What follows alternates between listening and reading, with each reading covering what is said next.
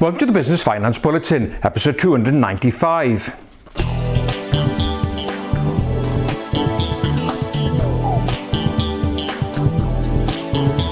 Welcome again to the latest Business Finance Bulletin. With me, Rob Warlow from Business Loan Services, the commercial finance expert. Well, here I am again with another coronavirus special. Not much else going on, really, is there? So, in this bulletin, I'll be looking at Funding Circle joins the Coronavirus Business Interruption Loan Scheme panel.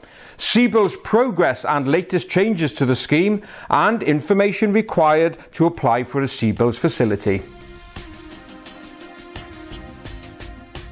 Well, here we are again with an episode focusing purely on the impact of the coronavirus. And in particular, I want to devote the whole episode to looking at the Coronavirus Business Interruption Loan Scheme, or CBILS as it's more commonly known. Now, in previous bulletins, when I've been taking a good look at the scheme, one of the criticisms I had that the existing panel of then 40 lenders just wasn't broad enough. And the other problem, of course, is that the banks are now being criticised as regards the speed, or should I say lack of speed, in getting loans dispersed. One thing I said in one of the bulletins was that the panel needed to have a fintech or a peer-to-peer lender on board.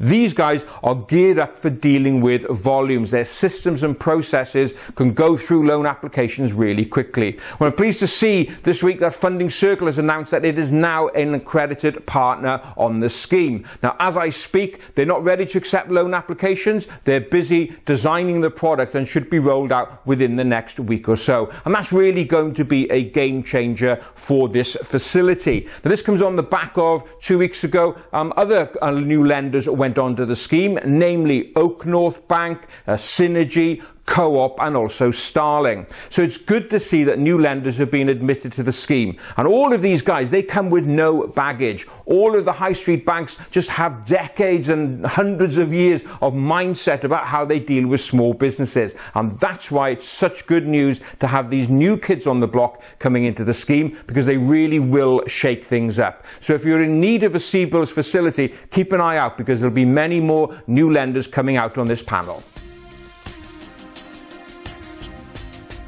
Well, let's move on now to have a look at the progress of the scheme, some of the recent changes made, and also changes which are being talked about. First of all, progress. Well, as I mentioned in the previous segment, it's pretty slow. Now, every week, HM Treasury and the British Business Bank is releasing figures in terms of volumes of applications received, number of loans approved, and total amount dispersed. The latest figures, as of the 15th of April, show that they dispersed a total of 1.1 billion pounds. Number of applications received? 28,460. How many approved? 6,020. Now that's an approval rate of just, and get this, only 2.1%. That's pitiful. So clearly there's a lot of work to do.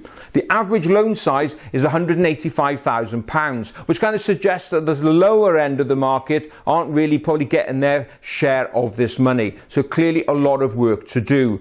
Now, a couple of changes. First of all, big changes happened here. Larger firms can now access the scheme as well. So if a business is turning over from £45 million up to £250 million, they are now eligible eligible to apply for a loan up to a maximum of £50 million. Now, one change that's been talked about, and there's a lot of pressure coming, is the fact that at the moment, banks are, are only got a guarantee from the government up to 80%. And many people are now saying, listen, uh, government, make it a 100% guarantee. Because at the moment the banks are still on the hook for that missing 20% and they people think that this is what is slowing it down. The banks are going really deep into their due diligence because they're still at risk. So people are pushing for the government to change this to make the loans 100% guaranteed by the government. And they hope that that will open it and the log jam will disappear and the money will come out a lot faster. It'll be interesting to see if the government uh, yields to this pressure in terms of that guarantee figure.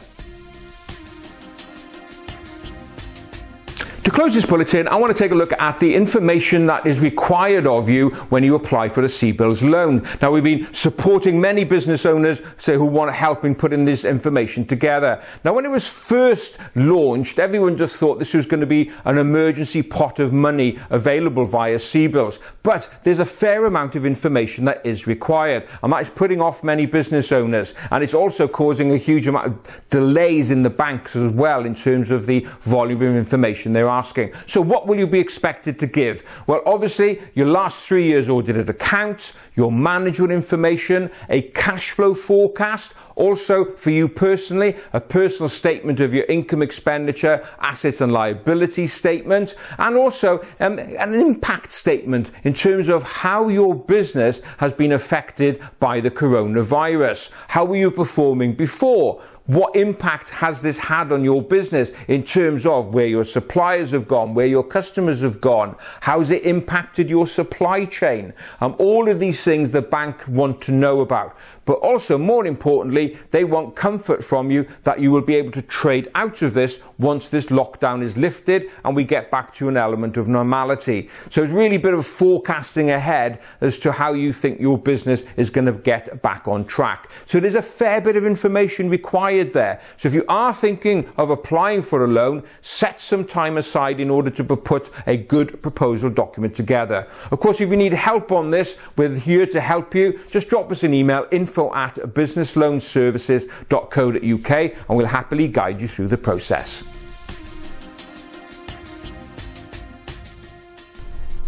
Well, that's it for another bulletin. I hope you found it useful. And if you did, please don't forget to give it a like and a share. So that's it. Look forward to being with you next time. In the meantime, have a great, successful, and profitable week.